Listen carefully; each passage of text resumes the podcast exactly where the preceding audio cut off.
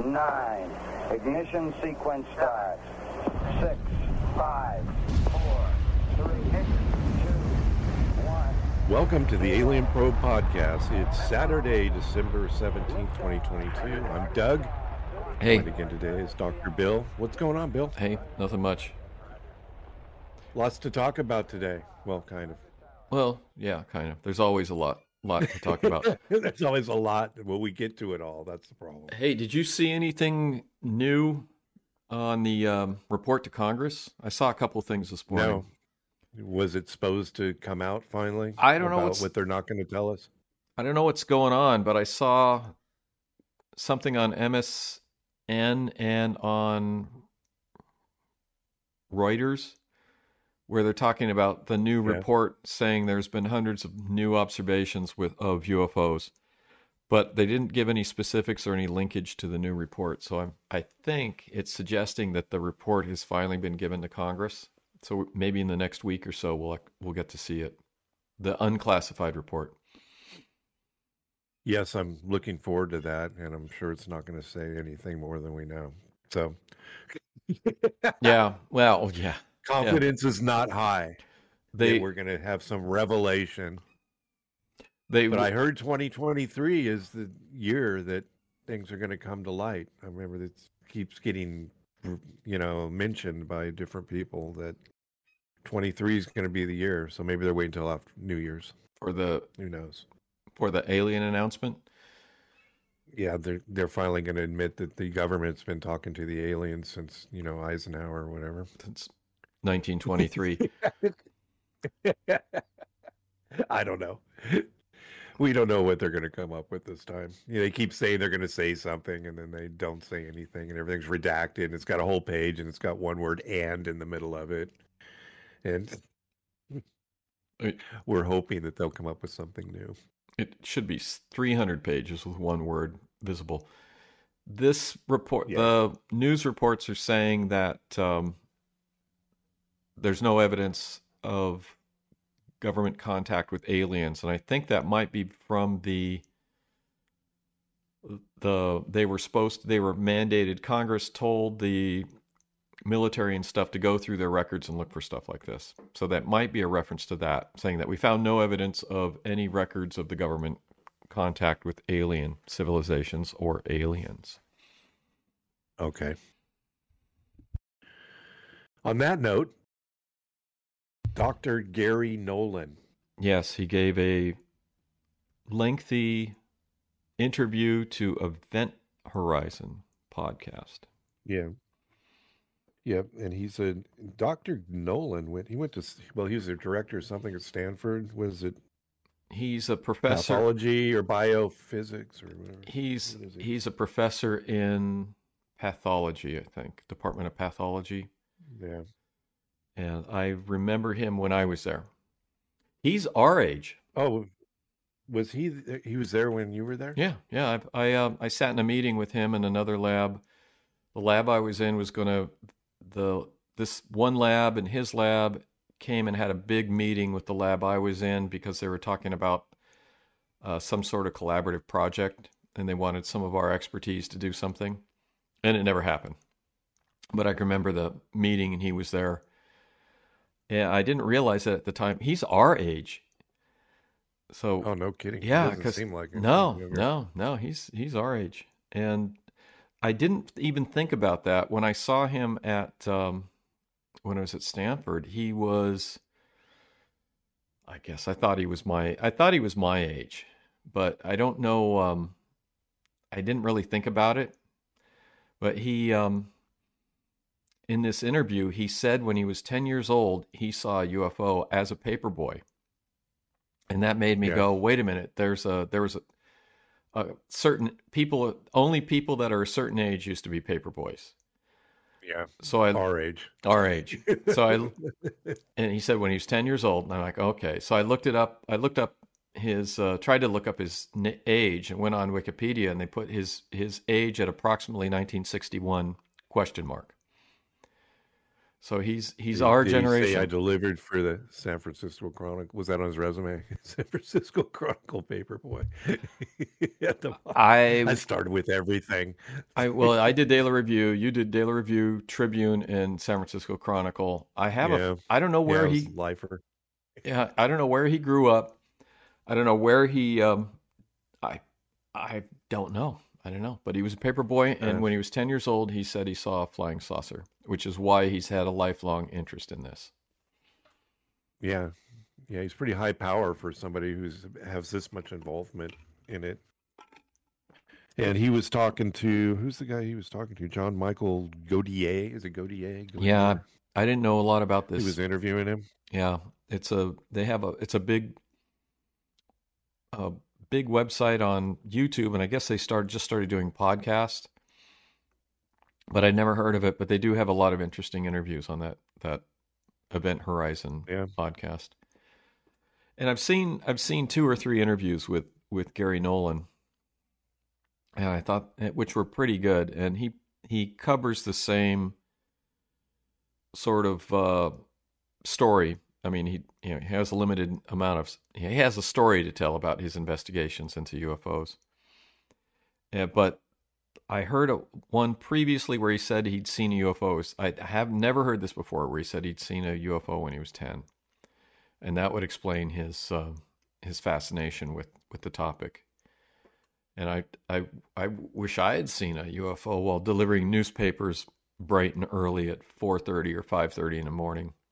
I mean, Yeah, I'm sure there was some weirdness, but it's like uh, when you're that age, you're kind of like, yeah. Unless it's something big and pronounced, you know, you wouldn't see anything. There was a lot in the sky back there in the '60s, you know, that could that could be discussed, I think. But well, was this would busy trying to put the rubber band around the paper. Well, given his approximate age, uh, he probably saw this in the early '70s. So when we Yeah. were, then that's when we were paper boys. So because you Yeah. can start, you start. They wouldn't let you be a paper boy. You could start being a paper boy when you turned ten. And I can remember, you know, thinking that, well, that was great. It was a big deal to be able to be a paper boy when ten. Can you imagine now? No, Oh, no, yeah, yeah, fifth grade in fifth grade, yeah. kids would never be able to do that. They're not even Get kids. up at five o'clock in the morning. Not even they're not. Did you have the afternoon route? Did you have the Daily Review afternoon route? Daily Review was afternoon. Tribune was afternoon, and then you had the Sunday Daily paper. Review had two. Daily Review had two. They had a morning and an afternoon edition. for the had- morning. Did they have a morning? That came later. Yeah, yeah. There was that's one time. I don't know if it was while we were doing it, but there were two. I delivered the review in the morning. I didn't do it in the afternoon. I also had this crappy. that. hear about uh, I had uh, this Huh? crappy the shopping something I had. That The I shopping news that was by the Daily Review, and that was every house got it. That yeah, and that was eagle. I filled the whole my dad's pickup truck. I would have to buy him beer, and then he'd drive me around, and I'd throw papers out of the back of a pickup truck. I did that with you a couple People times. Yeah, it's Yeah. easy. You Yeah. throw each one of us take a side and Yeah. just drive down the middle of the road drinking his Coors. Yep. I, I remember doing that a couple That times. badass. Yeah, I remember doing Those that. were the days. So I Those were don't remember a morning daily review though, and I did Yeah. daily review through up to high school, like sophomore, Yeah, they- junior, sophomore year, junior year. Pretty sure they had two editions, but Yeah. I know maybe they did. Did you have the? So you had the afternoon. I did the afternoon. Maybe the maybe the Chronicle was the morning. the Chronicle was in the morning. The Chronicle was always the morning paper, and you were Maybe doing that's what I'm you did the of. Chronicle in high school, and I stuck with the I for some reason I stuck with the Daily Review even though it paid the least. But my Yeah. my route was really when we moved into that apartment after that we had to move out of our house. The um, but my route was right on was like two or three streets around where I lived. It was an easy route because it's just Easy. yeah, it's Yeah. flat, not on the hills. My old route was on the hills. I hated that. Yeah, I yeah. So I had when I had the Chronicle, I had one street, Stanton, and I'd go up just one, but there was a million houses on it and apartments. But oh, the apartments know. are drag. because you got to go in and, Yeah. and put the papers on. Yeah, you you go upstairs and you Drop, can't. Yeah, just drop. I can remember just dropping them. Yeah, yeah. I had to make too much noise. You're waking up everybody. I had one house on the hilly route when I had uh, when I was younger, not the when I was in high school and middle school in the flats, but there was this one house that had like a double angle stair that went up and then a porch, and I could hit the porch from the street because it was such a drag to go up those steps and put it put the uh, thing. So most of the time, not every time, but most of probably nine times out of ten, except for Sundays because it was too heavy. Oh, Sundays. I could hit the I could hit that hit that porch from the street. And that was like the last hmm. house on my route. So it was like you hit the hmm. porch, you know, up two two angled step, two flights of steps, hit the porch, and then it was all downhill on the way home. You don't throw the Sunday paper. It's like a freaking No. flame. No. And Yeah. then And there was a million inserts that you had to put in. Remember, we'd have to put all the different inserts in there. and I couldn't carry all look at them and go, I have three inserts. Oh, Yeah. shit. I couldn't carry all my Sunday papers. I'd have to carry I think I was able to do Yeah. I think I had to do a street and then go back and, and reload and then do another street and so that was a drag. So and then the prep Yeah. They delivered them to your house, though, right? Did they deliver 'em? Yeah, and then I was able to. The- there, I was in an apartment, so and then there was a uh, storage room. It's actually the garbage room. Uh, that they they do the garbage room in the bad weather, and then I could do on the side where there was shaded area where I could prep everything. But I would prep the. Uh, I'd prep the inserts the night before, and then bring them all down to the garbage room in the morning, and then do all the inserts down there because that's where the papers They were del- delivered. They delivered mine to the shortstop that was on the corner down by uh, Castro Valley Boulevard. And all the drunk would be in there early, well, five o'clock, four thirty, five o'clock. Oh, the mini- all the drunk people, The twenty mart. the twenty four. Yeah. Okay. So people, drunk people, hey, can I buy a paper? I couldn't sell them one because I had just enough, you know. And They'd be pissed off that I wouldn't sell them a paper. That was the and, you know, that was the Chronicle too. yeah. Yeah. And so they would, but I on Sundays I would have to take half and go up Stanton, and then I'd take the other half, and there was a little, couple little streets behind the sh- stop Oh, yeah. and rob there, and I'd just leave the papers. I don't know how they never got stolen. But, yeah. um, I mean, they they look like then. they're today people would think nothing about taking the paper boys. I think, I think the store person would keep an eye on them for me. Yeah it's- yeah, it was brutal. I did that. I did that into senior high. Yeah. I stopped. was yeah. I think I stopped my sophomore year. Sophomore year, I think I Then stopped. you'd have to collect and then collecting. Collecting for the Chronicle. You'd have to ask for money. I learned my AR skills, my accounts receivable skills yeah, I remember. in my paperboy days. You know, they'd move and then I was before I was driving, they would move and they would they'd leave without paying you. Yeah. But if I ever needed money to go partying, I was always had I had my little collection book and I'd go out and hit a few people for collecting for the Chronicle. All right, we got beer money. Yeah. Well, that works. The um, yeah, I can remember that collecting. I think they went to an envelope system after that, where you yeah, would- everything was billing. After Yeah, billing yeah. after that. That that actually got pretty easy because then you just give them an envelope and they'd mail it to you. You give them a, I think it was prepaid. I think I used to do prepaid envelopes, yeah. so it got easier towards the end. I remember one guy shows up and he goes, "You got change for a hundred? I said, "Yeah, I can give you that." He goes, "Well, you're gonna have to come back." yeah. One time they moved. I had a guy that moved to Hayward. He owed me like I don't know why I, I don't know why I let the AR go this long, but I went. A couple what of. AR? You keep saying what is AR? Accounts receivable. Oh, accounts receivable. oh, very corporate, very corporate. So the AR. So uh, they didn't call it that. They just called getting your money. So yeah, my dad drove me to the. It was probably when I was still a. I was younger, and uh, the guy moved to Hayward. He owed me some money, and my dad's like, "We're gonna go get it." when they had a forwarding address, so we went knock this guy's door. He was so surprised. Collecting. Yeah, was- I canceled the paper. he was mortified that I showed up at his new address to get my money. Like he could skip out and never have to pay. I screwed the paper boy yeah, because whatever, you know, the papers you paid them first. So if Yeah. you, Yeah, You paid the Chronicle or Daily Review first because you give them your money. you Here's were owed. collection stuff, and you then were owed. and yeah. then if anybody owed any money and you got screwed, you're the review you you. The review you had to pay for the papers, and you kept what was left over. So if somebody stiffed you, it's I got I can I can remember at least one person moved, and I never got my money. And it might have been more than one or two. I wasn't really. Um, Oh, It was an e- it was an easy route, and I think um, I think there's only like one. There was one side street where there was like a little apartment building, and somebody moved, and um, always the apartments. yeah, and, and but I think that's the only time I didn't didn't get um, get my money. Yeah, that was um, yeah, it was okay. It was okay. I think it's I'm I wouldn't um I wouldn't want to I wouldn't want to do it now. Yeah, it was an income. I wouldn't want to do it now. I mean, not now. This day and age, No. not at this age. This day and My age, I kids would. in the fifth grade out in the street in the dark. Yeah. You know, no, it's it's all bad right now.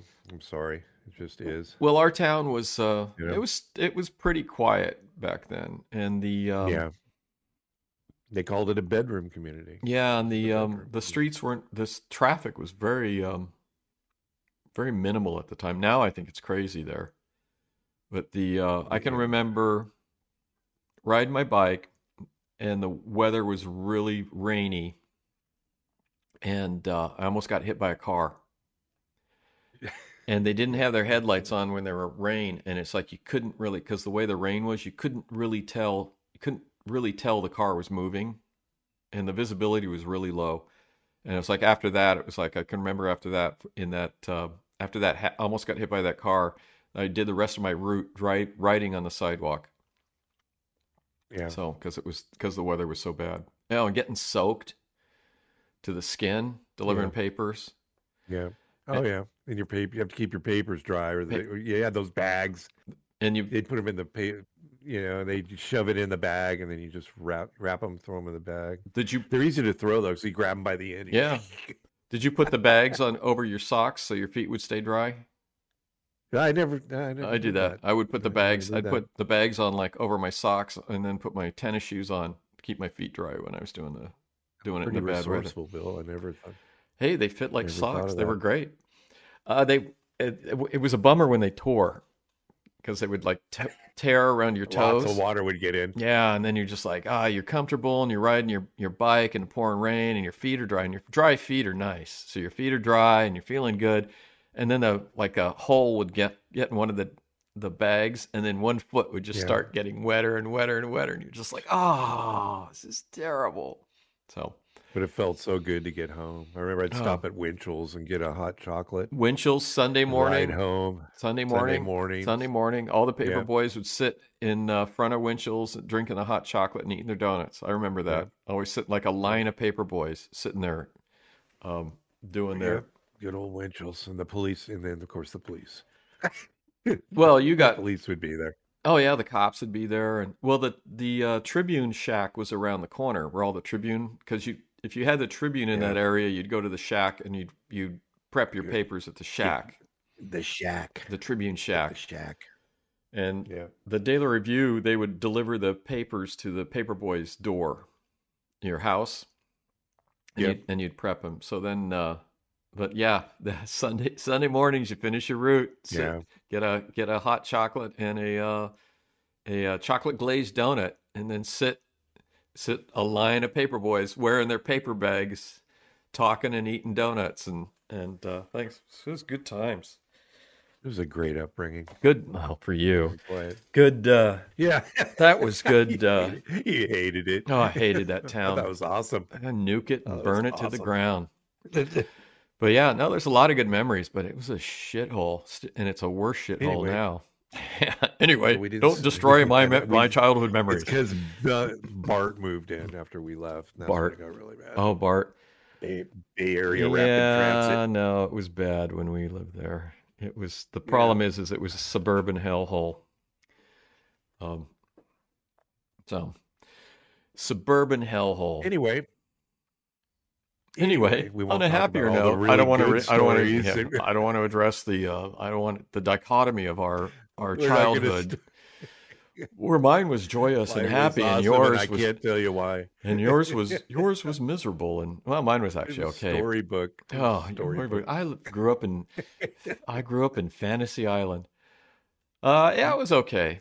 It's all right. Mine sucked. And it's like we moved. ah, God.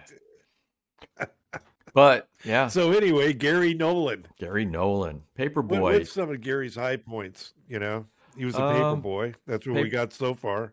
Paperboy, and he started. Um, Stanford. He's a professor of pathology at Stanford, and he builds fancy microscopes that do multiple function specific task. And then he spins off these these uh, microscopes to these analytical machines. He spins them off to companies uh, or builds companies around him. So it's a good gig. But yeah, I've I've been curious how a, uh professor at Stanford could even be interested in um, UFOs, and him explaining that he saw something when he was ten years old as a paperboy is uh, very interesting, very cool, and it uh, it explains a lot why he continues to pursue this and has been uh, been doing this for quite a while. I wish I'd known about it. Well, I can't say that if I back knew then, he's not going to be talking about it back then. he might have. You have to look up when he did the Star Child thing with uh, Greer, the space Yeah. alien thing. And I, I got some actually coming back in the. I'll make a note coming back when we come back in January, or I come back in January. I want to take a look at that Star Child thing. So Greer, Charles Greer, I think is his name. He gave um, Garry Nolan samples from this child that was recovered from like the the Andes, and the child has like a little face. What's his name? Steve. Steve Stephen Greer. Stephen Greer. Sorry, he's got like a little face, and then it's got the big alien type head. Yeah. And he gave that, and Garry Nolan took that and analyzed that, and they published a paper. And Stephen Greer is mad at Garry Nolan and says that Garry Nolan sold out and took a bunch of money to sort of suppress the truth of the Star Child. And they they sequenced this DNA and they identified a series of mutations that would explain well this um, Why it was like that. Why it was It's like not that. really a star child. It's really just a well in child. in science in science you have to be willing to uh, consider alternative hypotheses i don't know anything about the star child or the analysis but i want to look at the paper and look at these mutations and the question is if the child had lived with these mutations would the child have lived with these mutations or were these fatal mutations and the thought occurred to me based on no information about the star child that what if this was a um, you know what if this is like the future um, People. future people like that book you were reading uh trans Yes, identified flying object on the identified. I've, I, What's- there's what's something I need to talk about on that too. But trans terrest um, t- term, what's the term that you use for the intra, in- intradimensional, intradimensional. not interdimensional they tra- they travel in time you were saying the the yeah, tem- they travel time travelers. tempest Interpestrals. Sorry, in- interpestrals. So what if the um you could ask the question, what if the uh, star child, based on no information on my part, was a child from the future, space alien, or uh, something from our future, and these mutations are what occur naturally in the future. So I don't know. I got to. Well, you know, I, I like that hypothesis. However, they do say that it was a condition. The kid's condition was from. This is only alternate hypothesis. Alternate. okay. Hydrocephalus, hydro, hydrocephalus, which is means large head condition. Water in the brain, hydro, know, water. Yeah, hydro, Cephalus hydrocephalus is head. In a, So he's had a with that, we'll do. Yeah, with that, I want to mention. I know we're going to jump up. We'll jump right back on, but in the uh, in identified flying object book, I wanted to mention something about big headed. You know, us- our heads getting bigger. big heads, like at the butt, And, like the um, butt heads in Star Trek. Caesarean sec. Yeah, exactly. So Caesarean sections were in, in 1970, five percent of people, five percent of women, people, women, had uh, cesarean sections. In uh, to 20 percent in 1996, all the way up to 32 percent, 32.2 percent in 2014. That's be- one of the reasons is because This is in this is in this is in Africa, right? In Guatemala, India, no. China. According to the author, Dr. Michael P. Masters. So this I go worldwide. I don't know where if it's worldwide world, or worldwide, it's probably one or two percent as an emergency because procedure. Not everybody can perform that procedure. and they, he's stating that it's part of it is because the hospitals make more money and they just tell them that they have to have it. And they they do it, which that doesn't does make a little bit of sense, you know. Well, we're going to do it this way. It doesn't look like we'll be able to get the child's head through the birth canal. well, So uh, we're going to have to do a C-section. So I mean, none of my kids. I guess my kids are small-headed because none of them. They and that's why their voices C- are so high. Um, yeah, I don't know. I don't know. The the big know? complaint about C sections is uh, well, the big complaint about C sections is the C sections are a convenience for the doctors. So it's like the babies in labor, uh, mom babies in labor, the moms in labor, and the you know it's coming on five o'clock, and the doctor's like, ah, I want to go, I got, or it's you know coming up to golf time or whatever it is. Yeah. It's like, okay, all right, we're gonna deliver this baby now. And is it really easier to slice? I've never seen this done. You probably know all about it, but is it really easier to slice the woman open, put her intestines on her stomach, and pull the baby out, and then put them back? Uh, yes. Have you seen the um? Have you s- Never seen se- it done. Seen these reports of uh, women killing other women to get their babies, and the No. baby and the babies they- live. It's there's been quite a few reports in the news. Like I, you'll see one at least every lately? every about every six months. They just cut them open and take their kid. Yeah, kill them, cut them open, and take the baby out, and the baby lives. So in uh, this country, Yeah, this is U.S. This is happening This is in in the U.S. America? Yeah, a lot of good stuff happens here. So yeah, that's so him using that explanation as the C-section, or he's saying that's because our heads are getting bigger.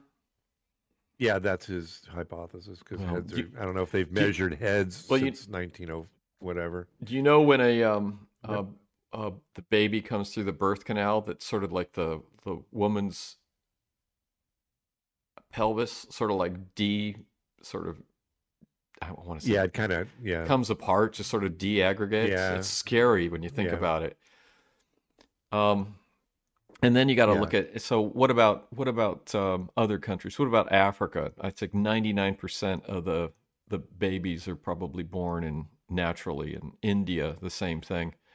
And when um, my kid was, we were in the um we were living in the San Francisco Bay Area in the Oakland Berkeley thing. So a big thing for people having babies at that in that community is uh, for especially if us if you're a particular socioeconomic uh, educational class was natural childbirth and there was um, women were of this class were very concerned about being able to have a natural childbirth and they would hire um, um, midwife. midwife, thank you, uh, to help facilitate a home birth to ensure that they didn't do a hospital birth where they would, you know, be, you know, pressured into have a cesarean. So it was like a thing where, where you, um, you know, it's it was like a counter move by people of a certain class to ensure a natural childbirth. So it's like they're fighting for a natural childbirth against a system where you're saying 30% were cesarean. Yeah, thirty-two point two. Yeah. Well, it's just 2017. This book's not. Okay, so that's it's probably close enough. So so this is a this is a system. These these are women that are fighting against or are fighting back against a system that is saying that one in three of you have to deliver your baby by. There's no reason to deliver a baby by cesarean. Uh, there's special circumstances. Sure, I have. We have a friend that. Excuse me. Their I think their baby was cesarean. I don't know. I do know somebody that had. Um, I gotta count. I gotta count the kids. Four kids, all of them cesarean. Yeah. But I think that was that was in Europe, and that was a um, a cultural thing. Yeah, so well, it, w- women can be kind of small, and sometimes it might be necessary, you know. But in that case, it is. But it, otherwise, well, it's you know, I don't. it's difficult for the first one, and then after that, it, one of the things that's we're going to be talking about childbirth. One of Like what shit happened? through a goose. Yeah, what is uh, uh, what you'll notice as is, my dad would say. is if you notice, I, I'm not sure, and I, it's could be anecdotal. I think that a woman's hips get broader once they've given childbirth because of that deaggregation of the the hip bones, and so they'll sort of like accommodate. So if once you have the first child, your your your pelvis sort of accommodates for childbirth, and may even get bigger every time you give birth. So I don't know. Um, it gets easier after the first one. That's all I can say. It's important to note that 35 to 45 percent of our demographic is women. 35 to 40 percent of, excuse me, 30 age 35 to 45. That we have our women's demographic is higher. I don't know why, and so we apologize because we're not. Well, you're a PhD, but I'm. Yeah, and we I've may be actually talking about something that you know we know very little about, but yes, and I've we know enough to really hose it. So anyway, I've I've actually de- big head thing. I've actually delivered a baby. So Really? yeah, Was that part of your training and PhD? Yeah, no, or did you no, just it's was not it on a train? yeah, was it on an airplane? It's on an airplane. I helped deliver my baby, my son. Did you really? Yeah, I I no kidding. Did she have natural childbirth? At home? yeah, did it at home. Did the whole No hippie, drugs. hippie no drugs. Did the whole hippie um hippie Oakland Berkeley child have the baby at home, back bedroom of the house. I would never Yeah. want to go through that again. So Yeah. they even had to every bite. one of mine was screaming for drugs. I mean, not just. They give you the option to go fuck it and want the what do they call that? uh, It's the drug they put the, uh, directly into your back. the the the neural block. I forget what it's called. I forget what it's Yeah. called. The neural Yeah, block. no, that- give me drugs now. All three of my kids, it was give me drugs now. no, but they were all born nat. They were all born. I don't want to say naturally, but they were all born, you know, the Yeah. regular way, yeah, no, it was and not C-sec, no C-sections. Nope.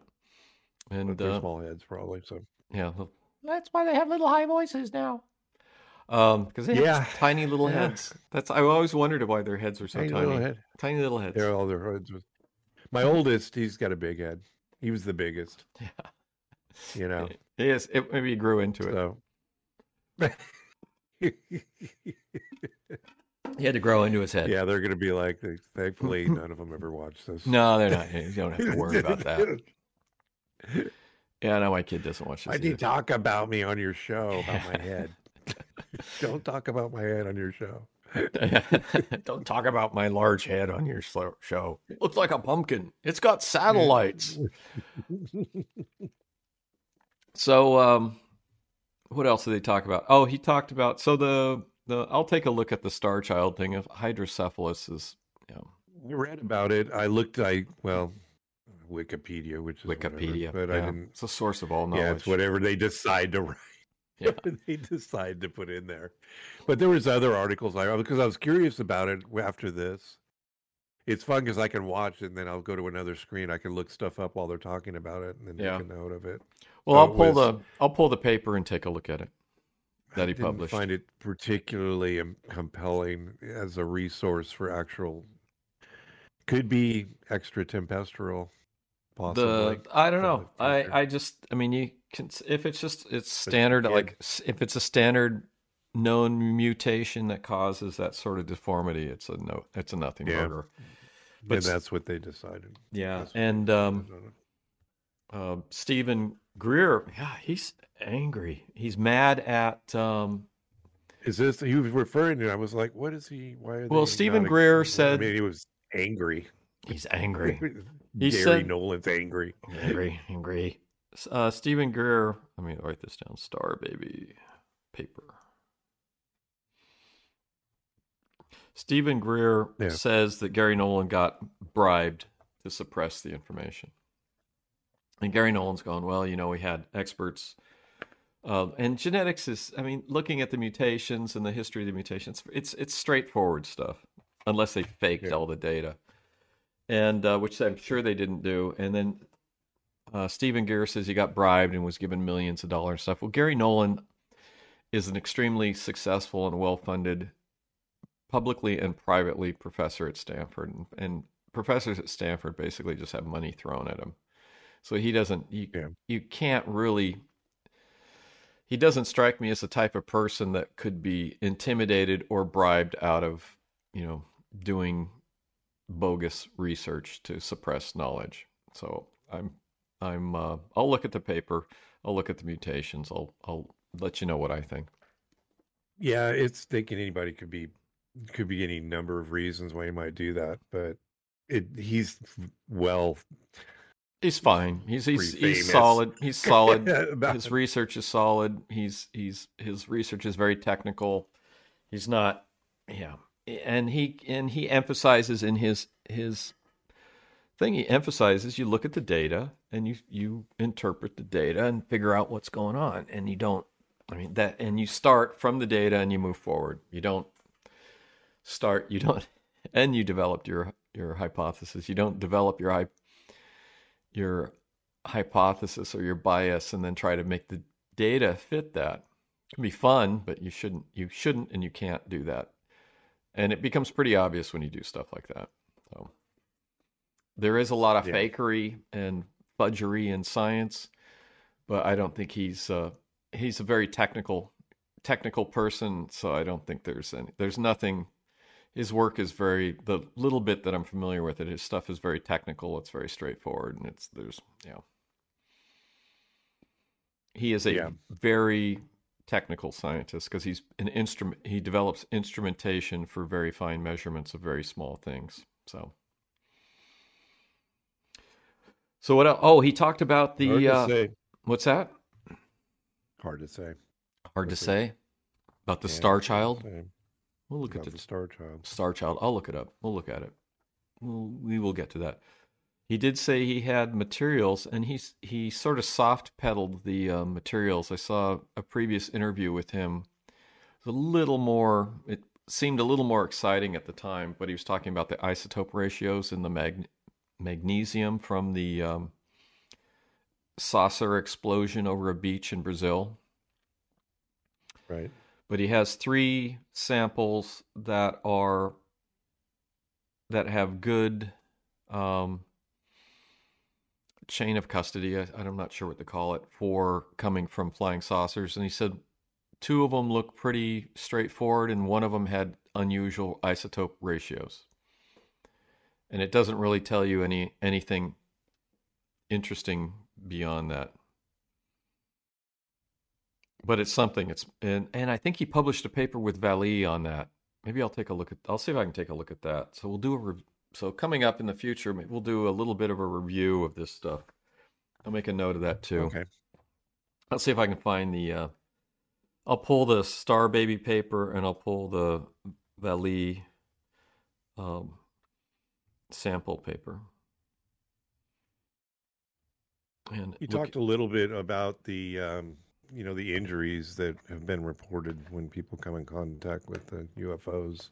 Yeah, he he was. Uh, I guess he was asked to look at uh, MRI images or something of people that were exposed to this Havana syndrome thing. Yeah.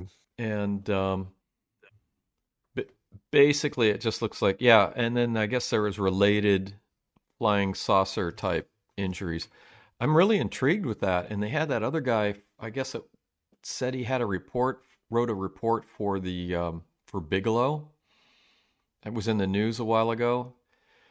Yeah. and and i then they the only report was just sort of an anecdotal thing and there's supposed to be specific cases. I, but we haven't really seen anything of this or anything significant of that. No. and there are historical which i've we talked about previously there are historical things that we've talked about in um, people getting injury. And I, I do i went through a list of that at some point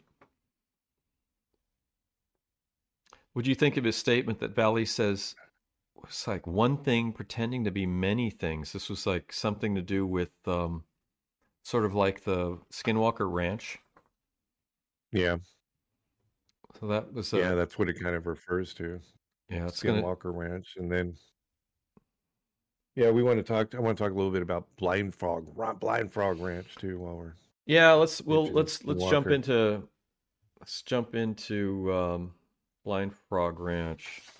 So well, I've just started watching it, so don't. I've only watched like three episodes, but it's three episodes. to me, it's you. You said it's fake, and that's fine. But it's much more. At least the science is isn't as well. the science itself. There is no science. They're just digging and diving, as far as I'm seeing. I didn't say it was. I didn't say it was fake. Um, what I they are well, they are pushing. They're doing the same thing that that um, Skinwalker Ranch is doing, and they are are exaggerating. Right.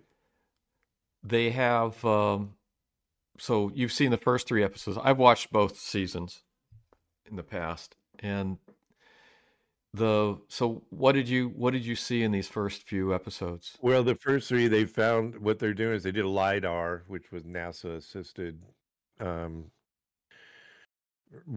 scan of this area of the Uintah Valley property that they have. So this And is- they have This is near Skinwalker and 20 miles away. Yeah, I didn't Okay. realize when we were chatting about it before that it was so close to Skinwalker. It's only 20 miles away.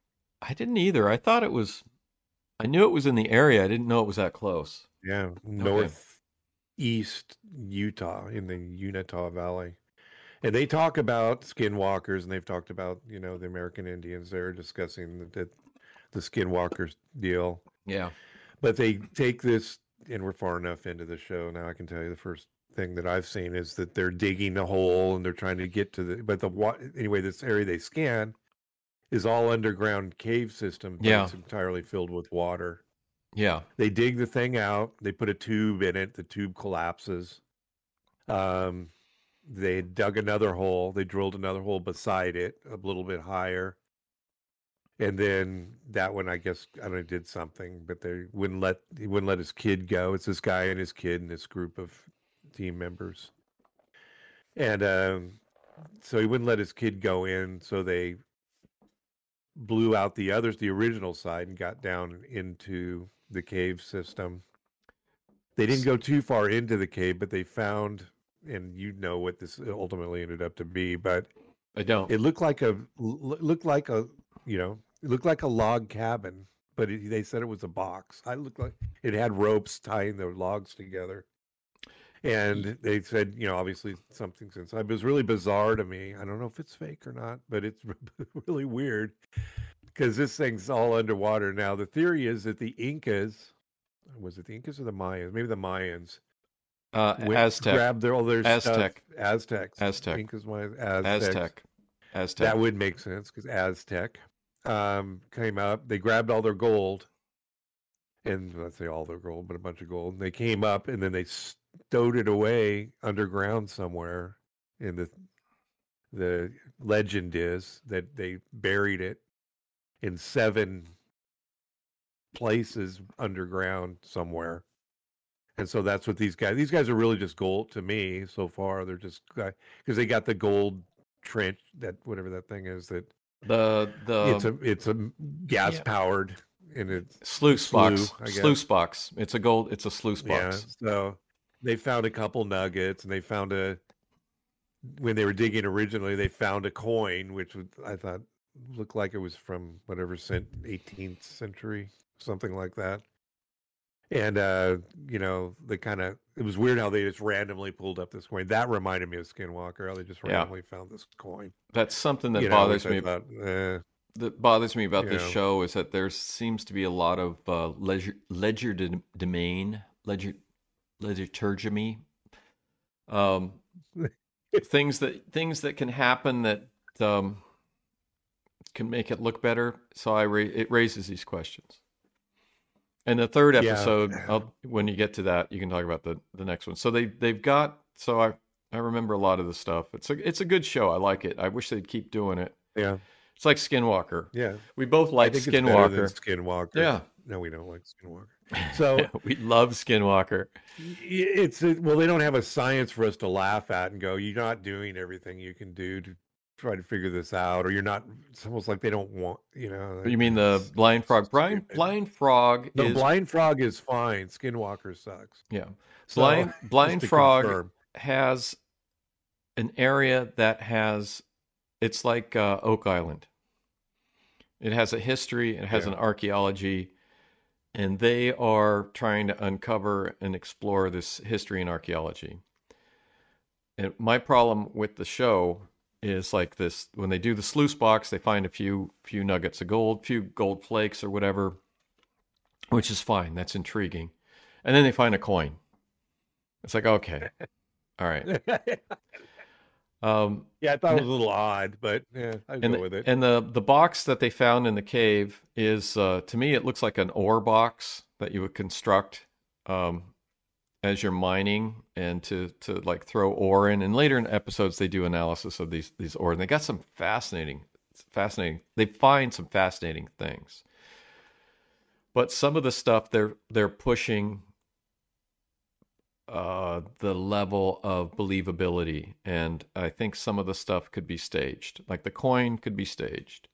The box is not staged. Um, so what else? You went to episode two. And, yeah, I'm just episode three. I think is as far as I went.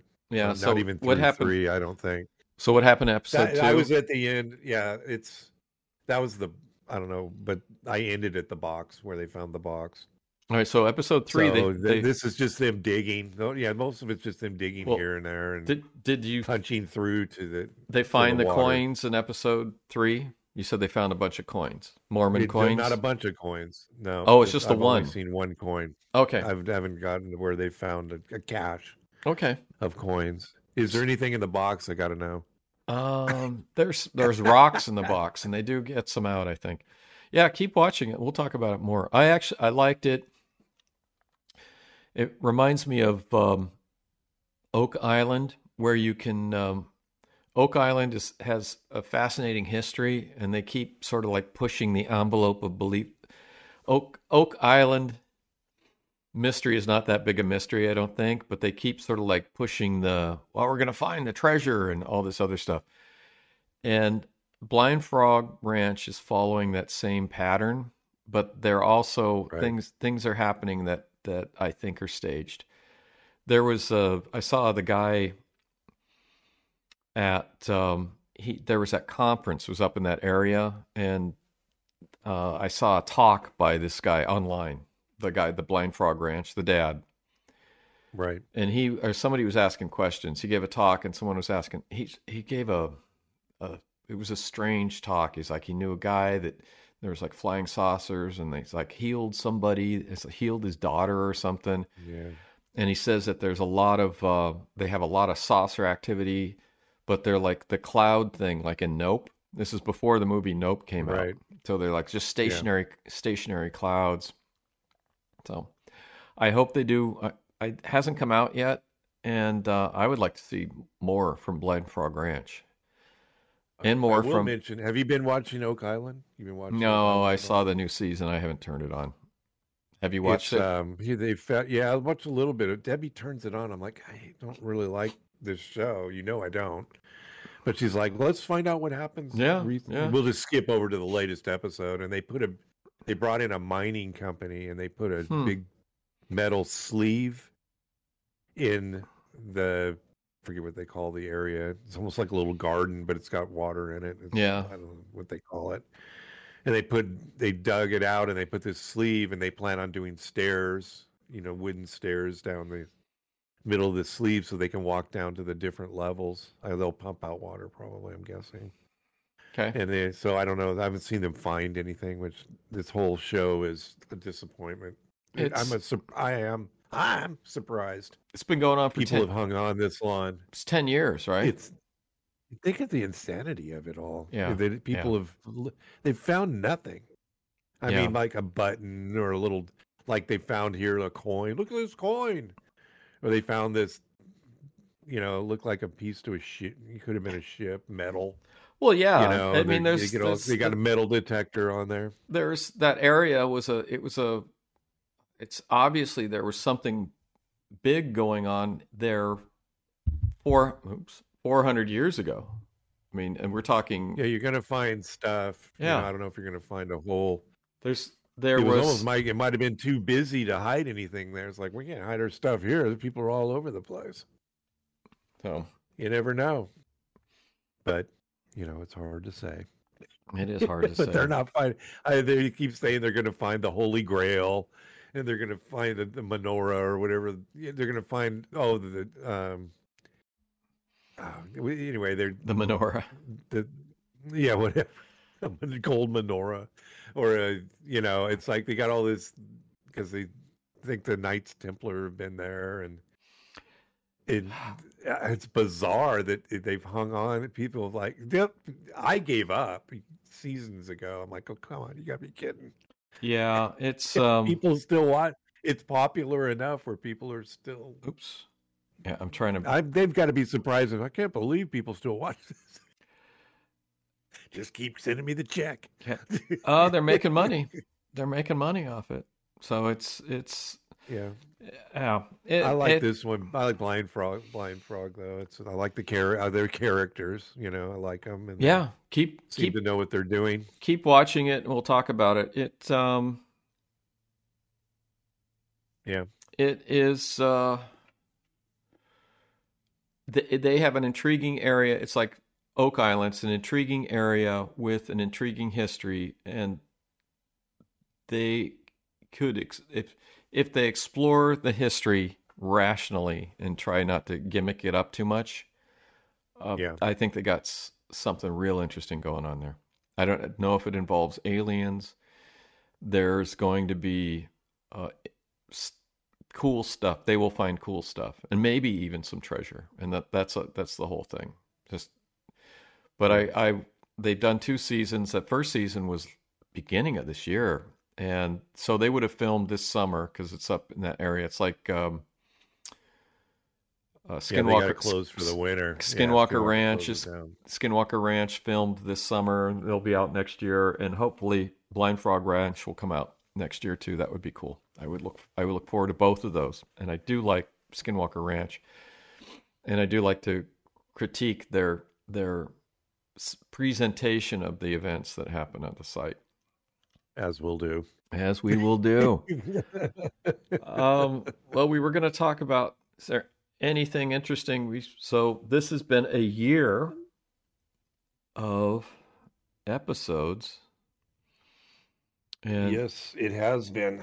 so we've have been learning how to YouTube and struggling with learning things about UFOs from the old literature. Uh, we talked a lot Yeah, about we've talked about my favorite Flatlanders. Flatlanders. Flatlanders is cool. Uh, we spent more time than we probably should have talking about Ruppelt's book, which Yeah, I, I really every chapter.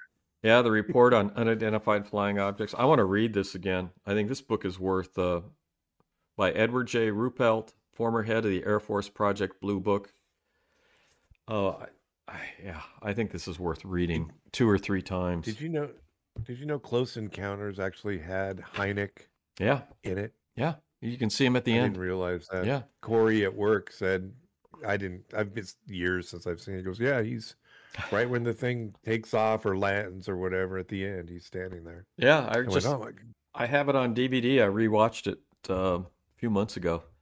He's there. Um, see, crazy. we talked about. Uh, I think we talked about James D. McDonald, although that might have been last year. Hynek. There's more to talk about by Hynek, um, which has written books. Hynek, who went from Project Blue Book advisor, technical advisor, debunker to someone who was saying something is going on here. Uh, talked about Carl Sagan, who was a big UFO debunker.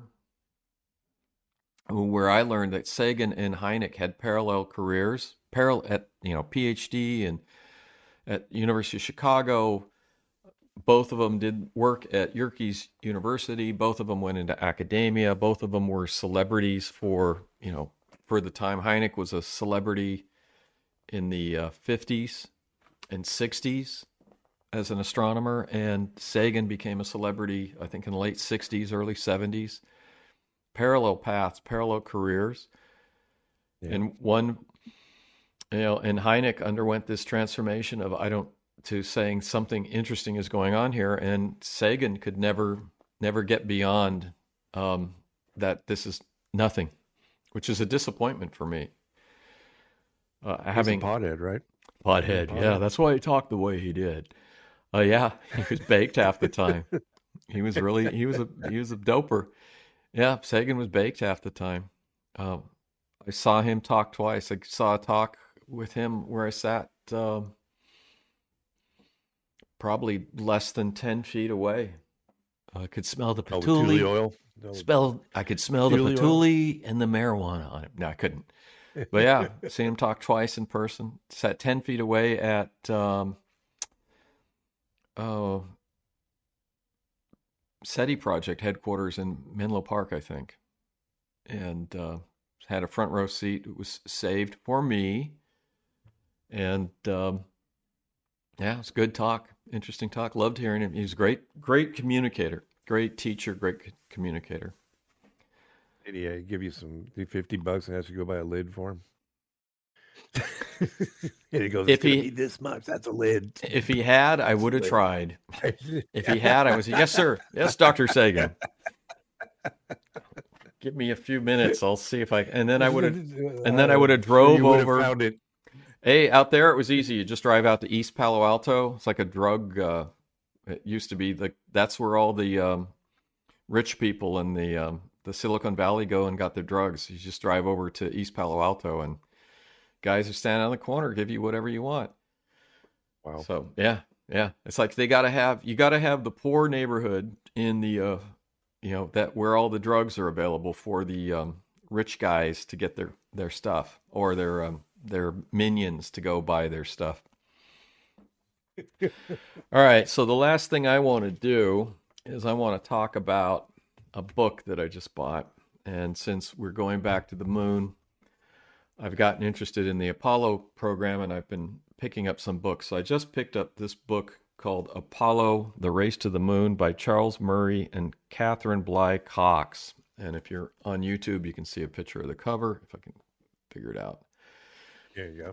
And I bought this from a um, one of those online book places that probably have millions of books for used books for sales.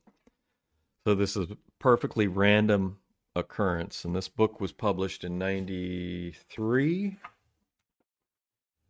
So this is Simon and Schuster, 1989. This is not. Is this a first edition? I don't think this is a first edition, but the um, the book I got the book and it was supposed to be a library book and it says a li- used library book. I said, oh, okay, that's cool. Used library book's okay. I just want to read it. And I open it up and it's got two pages in here. Just got all this writing in here, and I'm like, oh crap! I got you know I you know, and this book was was you know you pay money for a book, and I hate it when there's writing in the book by other people. It's like oh, because it's so distracting. And I'm looking at it, and I'm looking at the name on here, and I'm go, God, I can't you know can't figure out the name and i finally figured the name out. And it says i'm going to read the dedication and i'm going to read what's written in here.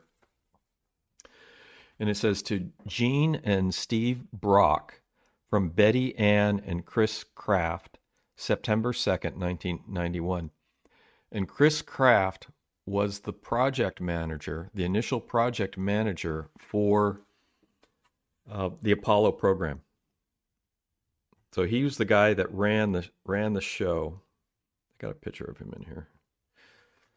So he was uh, the embodiment of flight operations. When Mercury began, Chris Kraft was the frustrated young Langley engineer with an ulcer. By the time the Apollo flights began, he was synonymous with mission control and the model of flight controller cool that everyone else tried to emulate. So, and if you're on YouTube, there's a picture of Chris Kraft. So, and then he wrote he wrote in this book, um, this narrative of the Apollo program, I'm told by Betty Ann, who is his wife, is a very good one.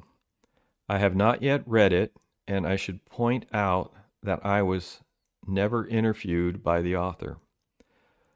I have scanned some parts and found some errors, and he actually underlined did some underlining underlining in the first chapter. Just I think people that he knew.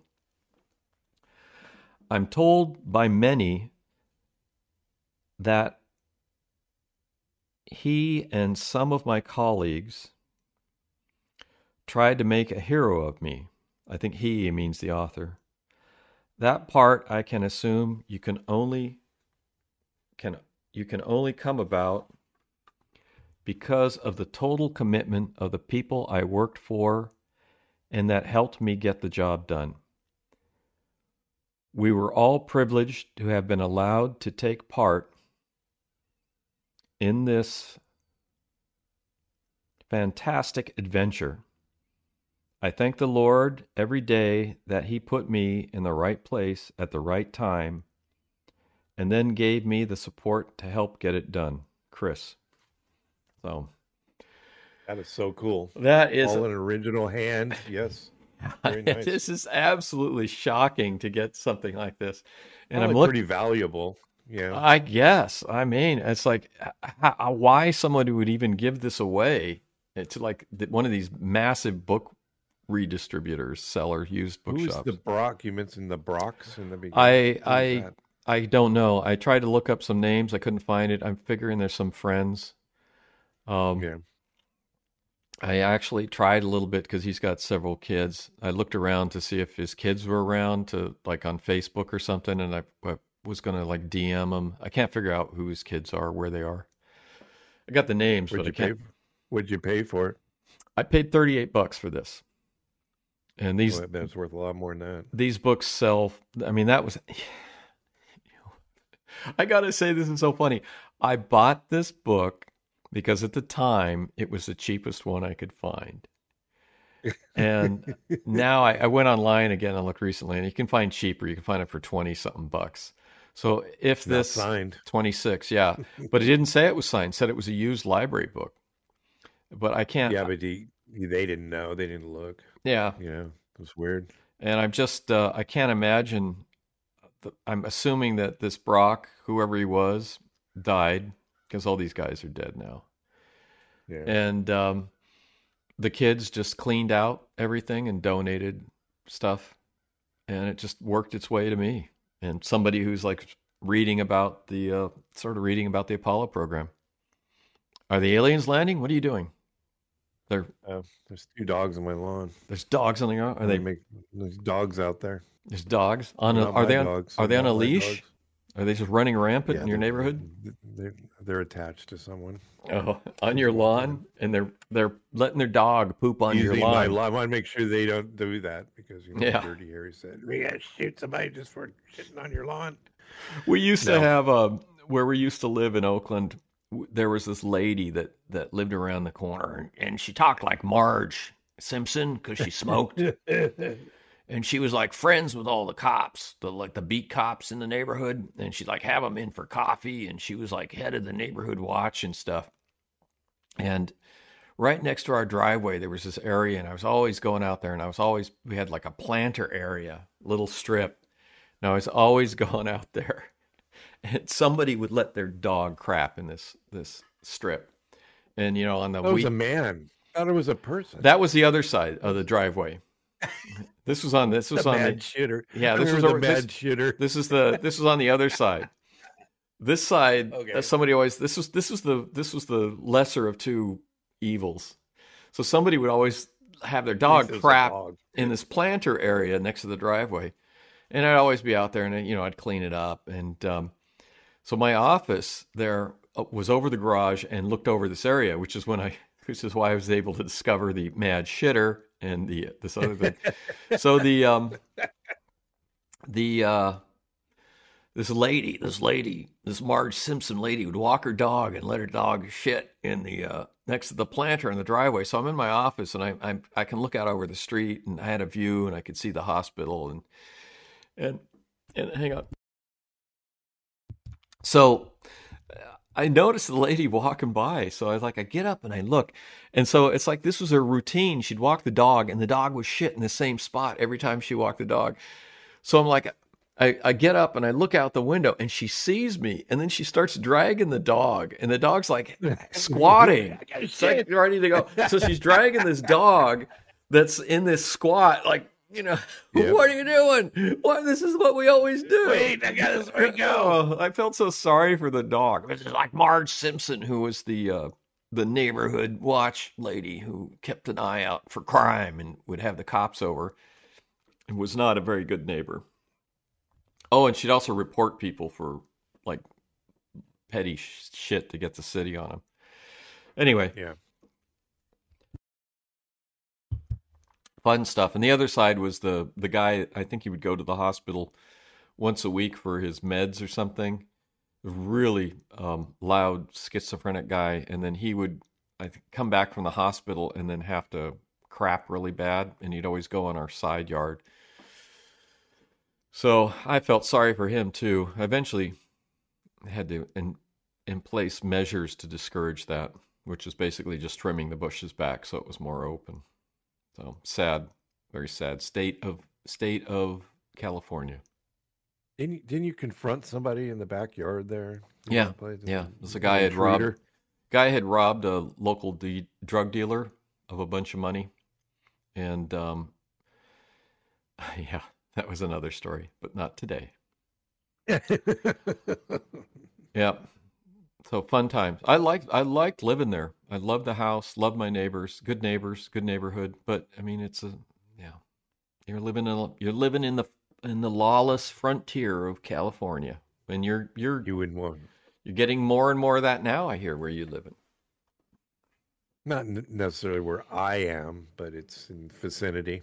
Yeah, close enough. You know, just the well, you know, here a few uh, blocks away. Yeah, The river's pretty bad. They've got a homeless camp. There's a little island there.